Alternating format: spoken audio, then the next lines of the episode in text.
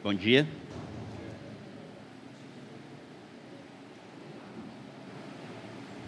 Estão escutando? Ok. Bom dia então para todos. Hoje nós chegamos então à conclusão da nossa série sobre formação espiritual. Então queria te convidar mais uma vez a voltar e abrir no livro, na carta de Tiago, capítulo 1, os versículos 2 ao 4. A mesma passagem que nós lemos na semana passada, vamos retomar o texto. Tiago 1, versículos 2 ao 4. Meus irmãos, considerem motivo de grande alegria o fato de passarem por diversas provações, pois vocês sabem que a prova da sua fé produz perseverança, e a perseverança deve ter ação completa, a fim de que vocês sejam maduros e íntegros, sem lhes faltar coisa alguma. Vamos orar. Senhor Deus, esta é a palavra do Senhor. E nossa oração nesta manhã é para clamar ao Senhor para que Cristo seja exaltado através da palavra do Senhor. É o que desejamos e oramos no nome dele, Pai. Amém. Então, na semana passada, nós olhamos para a primeira parte dessa mensagem sobre o sofrimento como um agente de mudança, de transformação, de formação de Cristo em nós.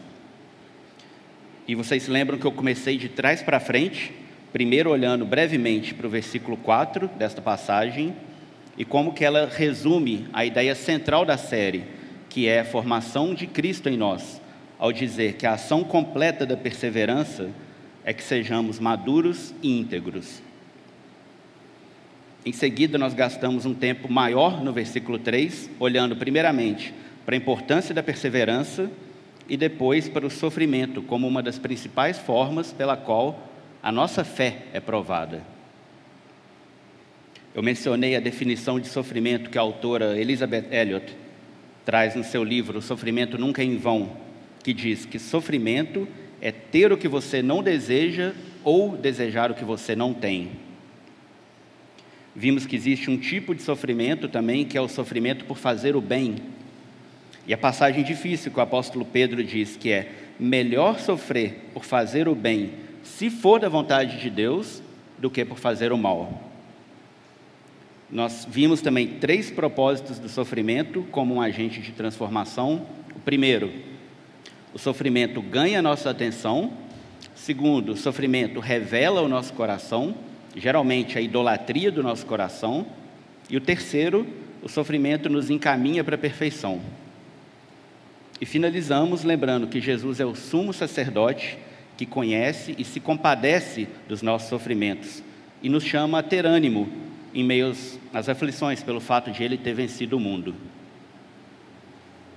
E eu disse que hoje nós olharíamos para a ideia do versículo 2 de Tiago 1, para essa exortação que, na primeira olhada, parece um pouco fora da realidade, né? Versículo 2 de Tiago 1. Meus irmãos, considerem motivo de grande alegria o fato de passarem por diversas provações. Então, primeiramente, vamos entender o que, que esse versículo não está dizendo. Ele não está dizendo que nós devemos adotar uma atitude positiva da mente pensar só em coisas boas e alegres e declarar em nome de Jesus que o sofrimento não existe e que tudo vai ficar bem. Não, não é o que ele está falando aqui. Ele diz: Meus irmãos, considerem motivo de grande alegria o fato de passarem por diversas provações.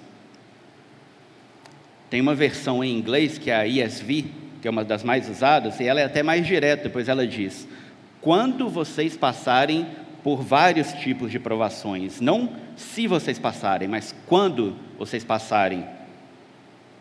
E o versículo 3 diz: Pois vocês sabem que a prova da sua fé produz perseverança. Como eu disse na semana passada, a palavra pois significa que vai ser explicado o motivo do que foi dito logo antes. Então a gente poderia reestruturar as frases dessa forma: Tiago, por que considerarmos motivo de grande alegria o fato de passarmos por diversas provações? E ele vai responder: pois vocês sabem que a prova da sua fé produz perseverança. Ok. Nós vimos na semana passada que a perseverança é essencial para a salvação.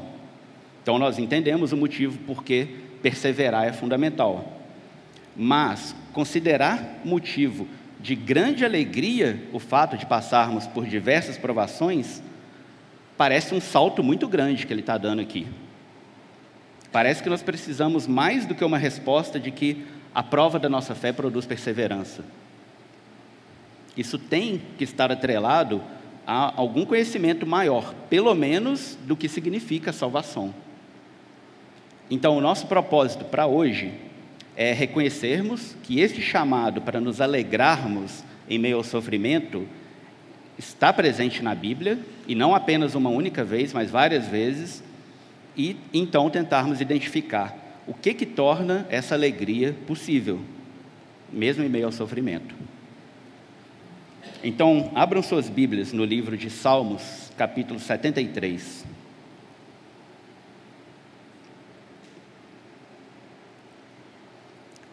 Salmo 73, eu vou ler do versículo 1 até o versículo 20.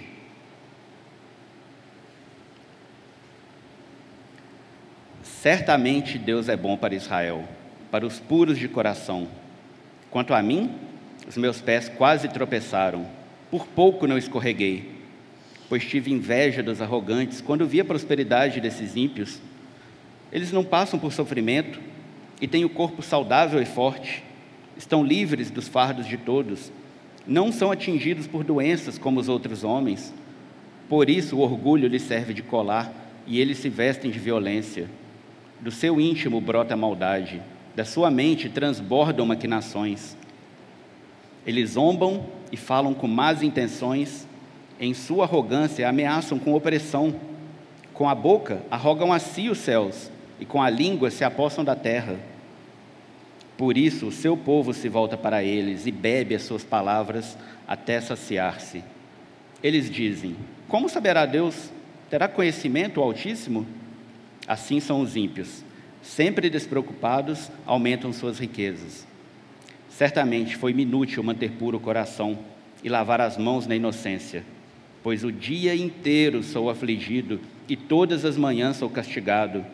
Se eu tivesse dito, falarei como eles, teria traído os teus filhos. Quando tentei entender tudo isso, achei muito difícil para mim. Até que entrei no santuário de Deus e então compreendi o destino dos ímpios. Certamente os pões em terreno escorregadio e os fazes cair na ruína, como são destruídos de repente, completamente tomados de pavor. São como um sonho que se vai quando acordamos. Quando te levantares, Senhor, tu os farás desaparecer. Então, se você, assim como eu, tem como característica, para o bem ou para o mal, um senso de justiça muito alto, você consegue entender o sofrimento pelo qual o salmista está passando aqui.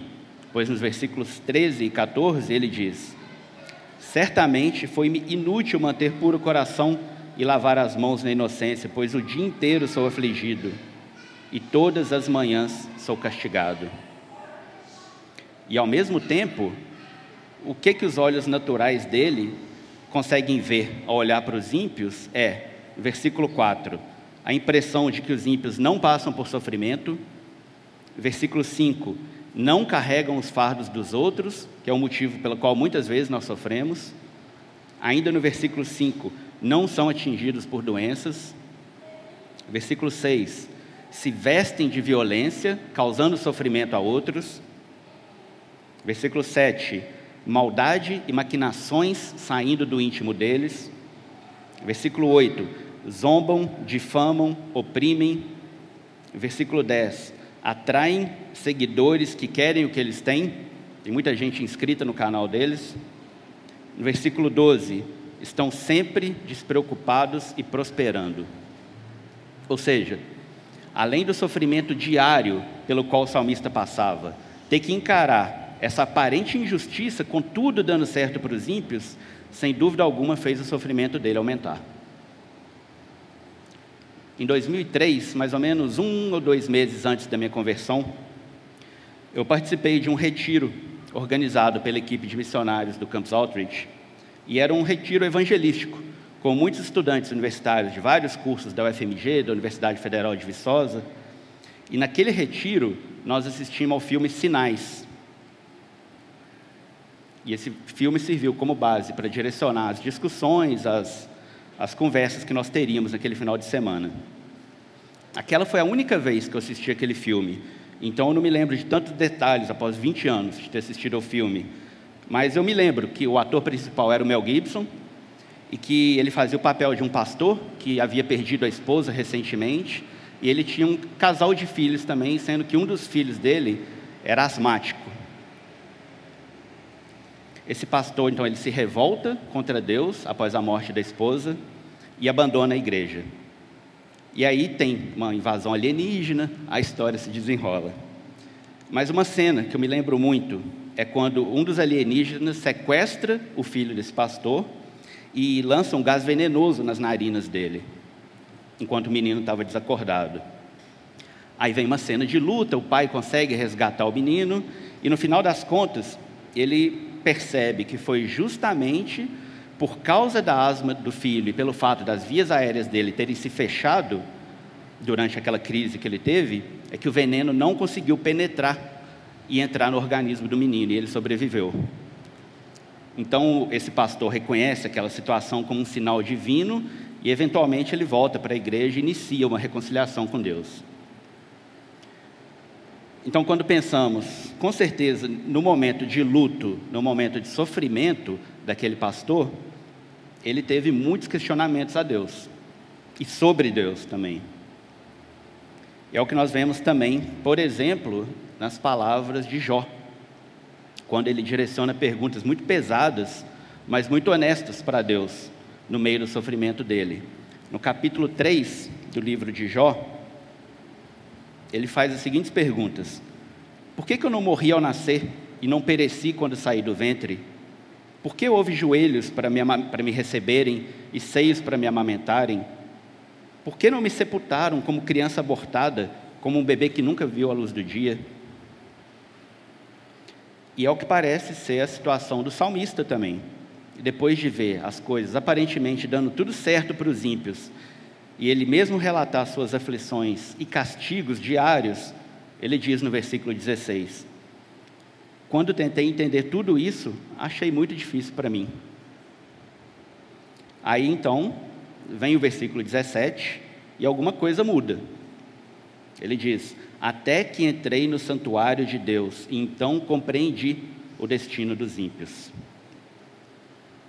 Para aquele pastor no filme, Deus se revelou ao usar a asma de seu filho, algo que facilmente ele teria visto apenas como um sofrimento sem sentido, é, em algo que foi usado para salvar o menino. Para Jó, Deus não respondeu nenhuma de suas perguntas, mas o que, que Deus fez? Ele revelou-se a si mesmo para Jó.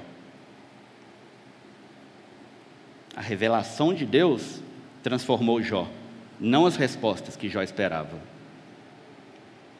E para o salmista, que achava muito difícil entender toda aquela injustiça e sofrimento, alguma coisa mudou e começou a fazer sentido para ele quando ele entrou no santuário de Deus. Tanto é que nós vemos um outro coração e uma outra perspectiva nas palavras dele a partir do versículo 21. Provavelmente as circunstâncias desse salmista ainda eram as mesmas, mas o coração dele estava diferente. Então, como que esse versículo 17 pode nos dar a base para explicar por que podemos nos alegrar, mesmo em meio às provações e ao sofrimento? Por que, que nós podemos, como cristãos, ter a atitude que Paulo descreve em 2 Coríntios 6, versículo 10, de estarmos entristecidos, mas sempre alegres? Como que isso é possível? versículo 17, até que entrei no santuário de Deus.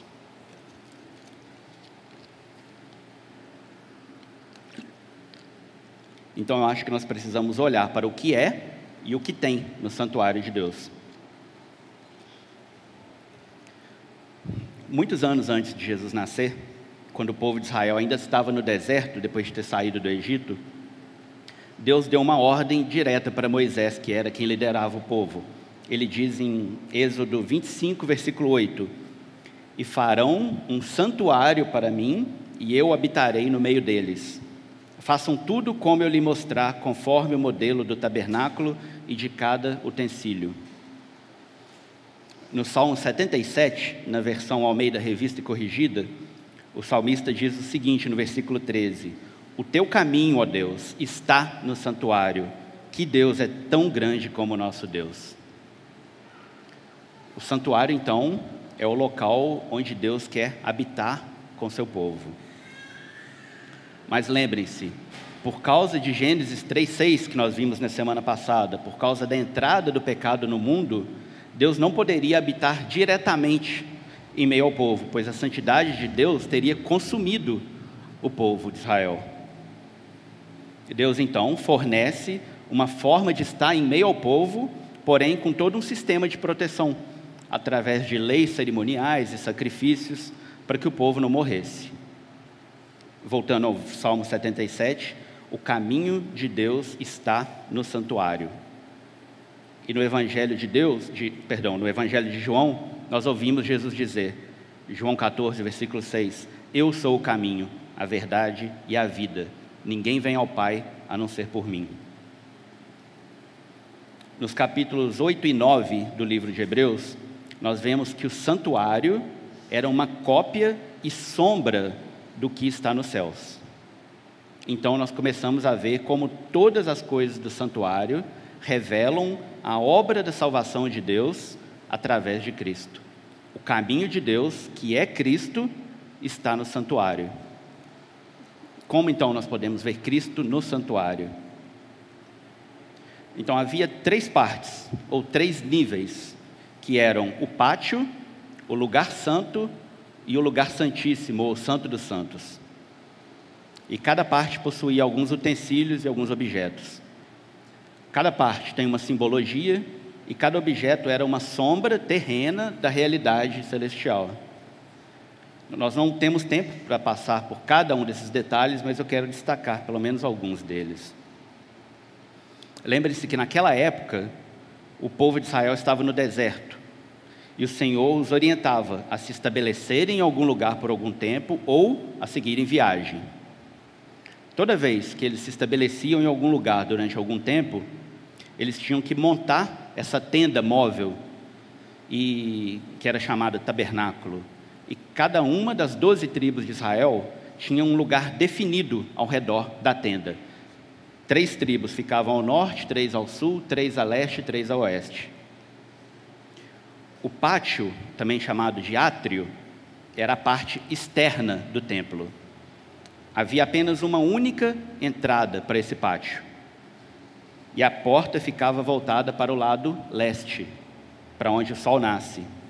E aqui nós conseguimos começar a ver Jesus, que é o caminho de Deus, presente no santuário em Gênesis 49, quando Jacó estava abençoando seus filhos, ele profere as seguintes palavras, ele profere as palavras proféticas de que a criança messiânica, que é aquela que viria para derrotar o pecado e a serpente que enganou Adão e Eva, viria da tribo de Judá. E Judá era justamente a primeira tribo colocada de frente para a porta do pátio, do lado leste.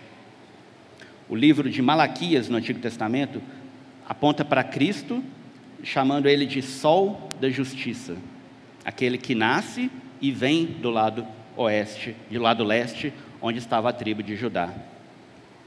E no Evangelho de João nós vemos Jesus dizendo, João 10, versículo 9: Eu sou a porta, quem entra por mim será salvo. E novamente, João 14, 6: Eu sou o caminho, a verdade e a vida, ninguém vem ao Pai a não ser por mim. Então, Jesus é o único caminho para entrar no santuário. Tendo entrado então pela porta do santuário, do pátio, perdão, nós encontramos dois objetos: o altar dos holocaustos e a bacia de bronze. O altar dos holocaustos era onde os sacrifícios eram feitos. Os sacrifícios eram feitos para que a culpa do pecador fosse simbolicamente transferida para o animal sendo sacrificado. Nós lemos lá em Hebreus 9, versículo 22, que sem derramamento de sangue não há perdão. E aqui nós vemos como Jesus passou pelo altar do holocausto, indo para a cruz e sendo sacrificado pelos nossos pecados. E a bacia de bronze era onde os sacerdotes faziam a purificação para poderem ministrar ao Senhor. Se eles entrassem na tenda do encontro sem se lavarem, eles morreriam. E aqui, mais uma vez, nós conseguimos ver Jesus que depois de morrer por nossos pecados, ele nos lava para que nós possamos estar na presença de Deus, uma vez que o nosso pecado foi lavado. Então, no pátio, Jesus toma o nosso lugar ao ser sacrificado e ele nos purifica de todo pecado. Nós poderíamos associar essa ideia do pátio ao que nós chamamos de justificação. Jesus nos declara justos diante de Deus, não por mérito ou por obra nossa, mas por causa do que ele fez por nós, morrendo em nosso lugar e nos dando perdão por meio de seu sangue. A próxima parte, então, é o lugar santo. Era a primeira parte do templo e somente os sacerdotes poderiam entrar lá. No lugar santo havia a mesa para os pães da presença, o candelabro de ouro e o altar do incenso.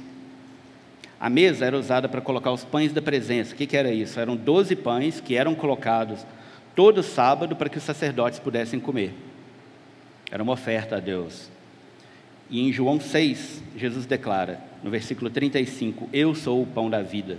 Aquele que vem a mim nunca terá fome, aquele que crê em mim nunca terá sede. No versículo 51, eu sou o pão vivo que desceu do céu. Se alguém comer deste pão, viverá para sempre. Este pão é a minha carne que eu darei pela vida do mundo.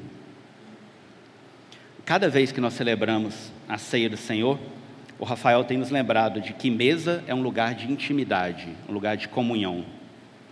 Jesus nos lembra que nem só de pão viverá o homem, mas de toda palavra que procede da boca de Deus. Jesus é, ao mesmo tempo, o pão vivo que desceu do céu e a palavra de Deus, o Verbo que se fez carne. Na antiga aliança, apenas os sacerdotes poderiam entrar no lugar santo e comer aquele pão. Na nova aliança, pelo sangue de Cristo, nós todos somos chamados de sacerdócio real e podemos participar da mesa com Ele, com intimidade, nos alimentando de Sua palavra e dele mesmo, em comunhão. Um outro objeto encontrado no lugar santo era o candelabro de ouro. Esse candelabro possuía sete lâmpadas que deveriam estar sempre acesas e era função do sacerdote manter essas lâmpadas sempre acesas. Para isso, ele utilizava azeite puro de olivas. E o azeite de oliva nas Escrituras é um símbolo, uma simbologia do Espírito Santo. Em João capítulo 3, versículo 34, Jesus diz: que Ele dá o Espírito sem limitações. Jesus é, ao mesmo tempo, o sumo sacerdote que sempre mantém acesa a lâmpada, nos iluminando pelo seu Espírito, mesmo em meio às trevas e em meio ao sofrimento, mas Ele é também a própria luz, como ele diz em João 8, versículo 12: Eu sou a luz do mundo. Quem me segue nunca andará em trevas, mas terá a luz da vida. E um terceiro objeto que nós encontramos no lugar santo é o altar do incenso. Ficava de frente para o véu que separava o lugar santo do lugar santíssimo e era onde o incenso era queimado continuamente a Deus, segundo a ordem dele mesmo. E o incenso iria então do lugar santo para dentro do Santo dos Santos, que era onde estava a presença de Deus. No livro de Apocalipse, tanto no capítulo 5 como no capítulo 8, nós vemos que o incenso simboliza as orações dos santos, daqueles, que confiam e entregaram sua vida a Deus. Então nós podemos ter certeza de que as nossas orações chegam a Deus, pois lemos em Romanos 8, versículo 26. Da mesma forma, o Espírito nos ajuda em nossa fraqueza, pois não sabemos como orar mas o próprio Espírito intercede por nós com gemidos inexprimíveis. E aquele que sonda os corações conhece a intenção do Espírito, porque o Espírito intercede pelos santos de acordo com a vontade de Deus.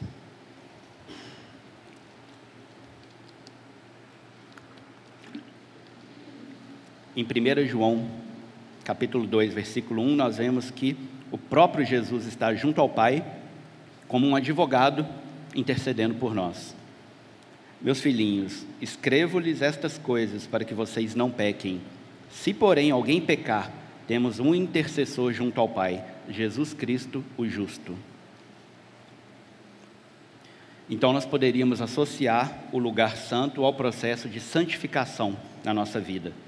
É a transformação do velho homem no novo homem, a, a formação de Cristo em nós, através da comunhão com Ele por Sua palavra por seu Espírito que nos ilumina, para que nós brilhemos com a luz dele neste mundo de trevas, nessa presente era perversa, como Paulo diz, e através das orações a Deus feitas em nome de Jesus. E por fim, depois do véu, nós temos o lugar santíssimo, ou Santo dos Santos. Era o lugar que representava a presença de Deus e onde apenas o sumo sacerdote poderia entrar, e apenas uma única vez por ano, no dia da expiação, depois de um longo ritual de purificação. Vocês conseguem encontrar detalhes sobre o dia da expiação no livro de Levítico, capítulo 16.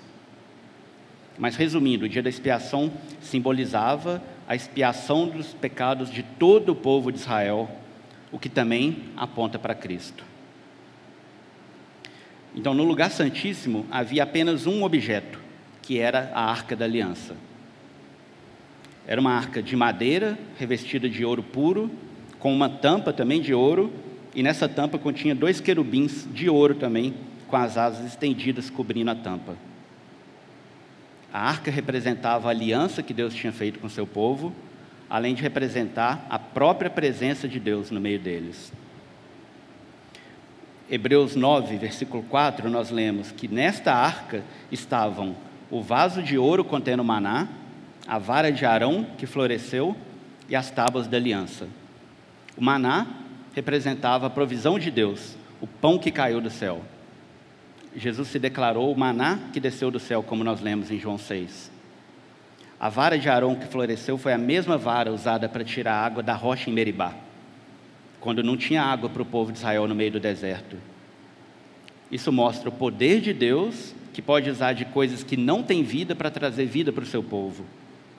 Jesus é tanto a nossa rocha que nos sustenta, como a água viva que nos sacia.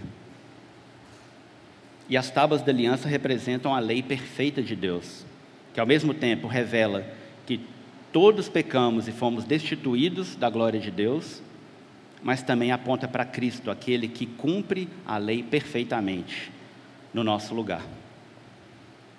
E além disso, como vimos na semana passada, Jesus é o sumo sacerdote perfeito que entrou no verdadeiro Santo dos Santos, que está nos céus, rasgando o véu que nos separava por meio da sua morte na cruz e abrindo o caminho de volta para a presença de Deus, que havia sido perdida depois de Gênesis 3:6 e Jesus continua oferecendo intercessões por nós continuamente.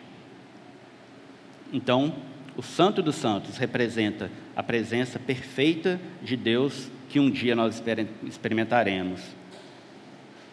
Em 1 Pedro, capítulo 1, ele menciona os sofrimentos de Cristo e as glórias que se seguiriam aquele sofrimento. Em outras palavras, primeiro viria o sofrimento, depois a glória. Então poderíamos associar o Santo dos Santos à glorificação, quando estaremos para sempre na presença de Deus e estaremos totalmente livres do pecado e de todo sofrimento. Paulo resume muito bem toda essa ideia em Romanos 5, versículos 1 e 2. Tendo sido, pois, justificados pela fé, justificação, temos paz com Deus por nosso Senhor Jesus Cristo, por meio de quem obtivemos acesso pela fé a esta graça na qual agora estamos firmes, a santificação, e nos gloriamos na esperança da glória de Deus, é a glorificação. Então, no santuário, vemos Cristo nos conduzindo por todo esse caminho, mesmo quando esse caminho envolve sofrimento. Isso é motivo de alegria. Aqui, as palavras do salmista fazem sentido. Versículo 16: Quando tentei entender tudo isso, achei muito difícil para mim, até que entrei no santuário de Deus, e então compreendi o destino dos ímpios. Por que podemos experimentar alegria mesmo em meio ao sofrimento? Por causa da obra de Cristo, o nosso destino não será como o destino dos ímpios. Por causa da obra de Cristo, podemos experimentar a presença de Deus independentemente das nossas circunstâncias. As nossas circunstâncias podem mudar, mas o autor de Hebreus diz que Jesus Cristo é o mesmo ontem, hoje e para sempre. Ele diz também que ao entrar no Santo dos Santos, Jesus obteve de uma vez por todas eterna redenção. E por causa da obra de Cristo, temos prova de que nós somos amados e aceitos por Deus, mesmo quando nós não acreditamos nessa verdade. Ainda em Hebreus, nós lemos que aquele que fez essas promessas é fiel. E no capítulo 43 do livro de Isaías, nós lemos as palavras do Senhor para o seu povo: Não tema, pois eu o resgatei. Eu o chamei pelo nome, você é meu. No final do primeiro episódio do seriado The Chosen, tem uma cena muito forte que mostra a interação de Jesus com Maria Madalena, de quem haviam saído sete demônios, segundo o relato que nós lemos em Lucas 8, versículo 2. Na cena, Jesus a cura simplesmente pondo em prática essas palavras de Isaías. Ele a chama pelo nome e declara posse sobre a vida dela. Aquilo a libertou e a transformou profundamente. Depois que Jesus morreu e foi sepultado, Maria foi com outras mulheres ao sepulcro para poder ungir o corpo de Jesus. E quando viu que o corpo não estava onde havia sido colocado, ela ficou à entrada do sepulcro chorando. Então, novamente, ela escutou alguém chamando ela pelo nome e ela reconheceu quem era. Vocês se lembram de semana passada, João 10, versículo 27? As minhas ovelhas ouvem a minha voz, eu as conheço e elas me seguem. E essa foi a experiência também do apóstolo Paulo. Na estrada para Damasco, quando de repente uma luz vinda do céu brilhou ao seu redor, ele caiu por terra. Ele não conseguiu ver, mas ele ouviu a voz do Senhor, que declarou posse sobre a vida dele também. Mais à frente, ele disse o seguinte: Jesus conversando com Ananias, que foi quem orou para que Paulo voltasse a ver, Jesus diz em Atos 9, versículos 15 e 16: Este homem, falando de Paulo, é meu instrumento escolhido para levar o meu nome perante os gentios e seus reis e perante o povo de Israel. Mostrarei a ele o quanto deve sofrer pelo meu nome. Paulo poderia ter ficado revoltado com isso, mas qual foi a atitude dele? Ele diz aos Filipenses, Filipenses 1:29, que nos foi dado o privilégio de não apenas crer em Cristo, mas também de sofrer por Ele. Ele considerou aqueles sofrimentos um privilégio. E além do que ele diz aos Coríntios, como nós vimos na semana passada, que ele iria se regozijar ainda mais alegremente nas fraquezas, nos insultos, nas perseguições, pelo fato de o poder de Cristo repousar sobre ele e sobre a sua fraqueza, ele escreve algo semelhante também aos Romanos. Ele diz: Também nos gloriamos nas tribulações, porque sabemos que a tribulação produz perseverança, a perseverança, um caráter aprovado, e o caráter aprovado, esperança. E a esperança não nos decepciona, porque Deus derramou seu amor em nossos corações por meio do Espírito Santo que ele nos concedeu. Na abertura do culto na semana passada, o Caio compartilhou conosco a doxologia, que foi a oração de adoração de Paulo no final de Romanos 11. O Caio disse muito bem que aquela foi a resposta natural de Paulo depois de discorrer nos 11 primeiros capítulos sobre o plano de salvação de Deus em Cristo, A adoração foi a resposta apropriada de Paulo, ele só não conseguiu se conter e adorou daquela forma. Por que então, repetidamente, Paulo consegue dizer coisas como essas, de se alegrar nas tribulações e adorar daquela forma, como ele fez em Romanos 11? Paulo encontrou o Senhor ressurreto e Paulo ouviu a voz do Senhor o chamando. Voltando então ao Salmo 73, depois de ter entrado no santuário de Deus, o salmista foi então capaz de declarar, a partir do versículo 25: A quem tenho no céu senão a ti? E na terra nada mais desejo além de estar junto a ti. O meu corpo e o meu coração poderão fraquejar, mas Deus é a força do meu coração e a minha herança para sempre. Por que podemos considerar motivo de grande alegria o fato de passarmos por diversas provações? O problema do mundo não é o sofrimento, é o pecado. Mas o pecado já foi derrotado. Se você pertence a Cristo, você pode se alegrar, pois o nosso destino não será o destino dos ímpios.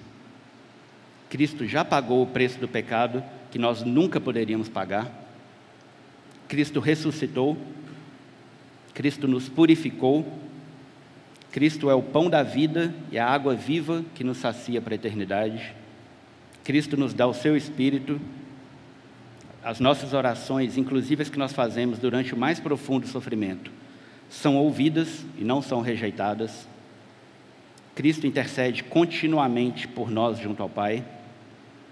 Nossos sofrimentos são leves e momentâneos, estão produzindo para nós uma glória eterna e que pesa mais do que todos eles. E Deus é a nossa herança para sempre, pois Cristo prometeu que iria nos preparar lugar na casa do Pai e que viria para nos buscar. Nós temos motivo para nos alegrarmos. Agora, se você não é um cristão, nada disso faz sentido para você, mas você já começou uma caminhada e quer investigar mais sobre esse Jesus de quem nós estamos falando, ótimo, você está no lugar certo. Continue olhando para Ele, e a minha oração é que Ele chame você pelo nome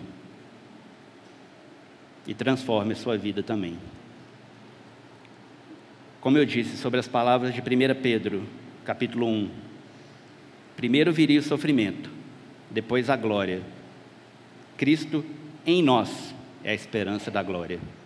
Vamos orar.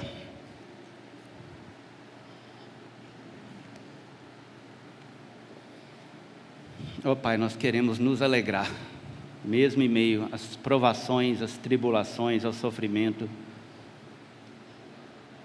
pois o Senhor em nós é a esperança da glória, Pai.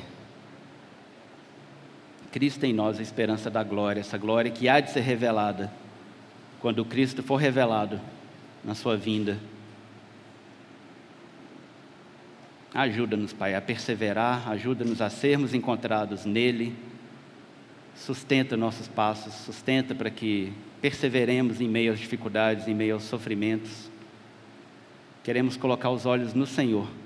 O Senhor é aquele que nos sustenta, que sustenta todas as coisas pelas, pela palavra do seu poder.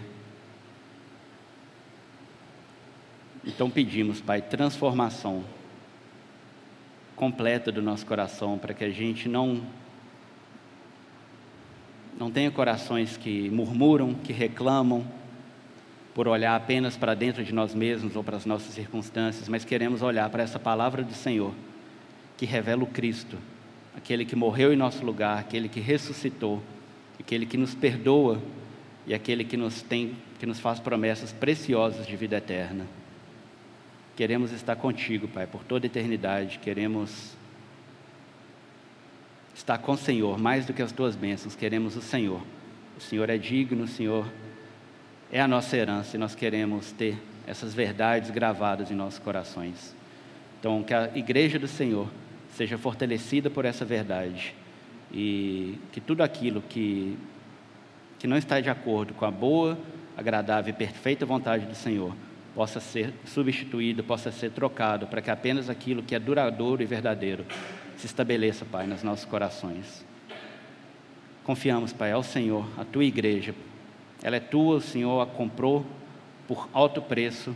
O Senhor declarou posse sobre a sua igreja e nos transformou. Então queremos, em humildade, independência, adorar o Senhor e reconhecer que o Senhor é nosso Deus e não temos outro além do Senhor.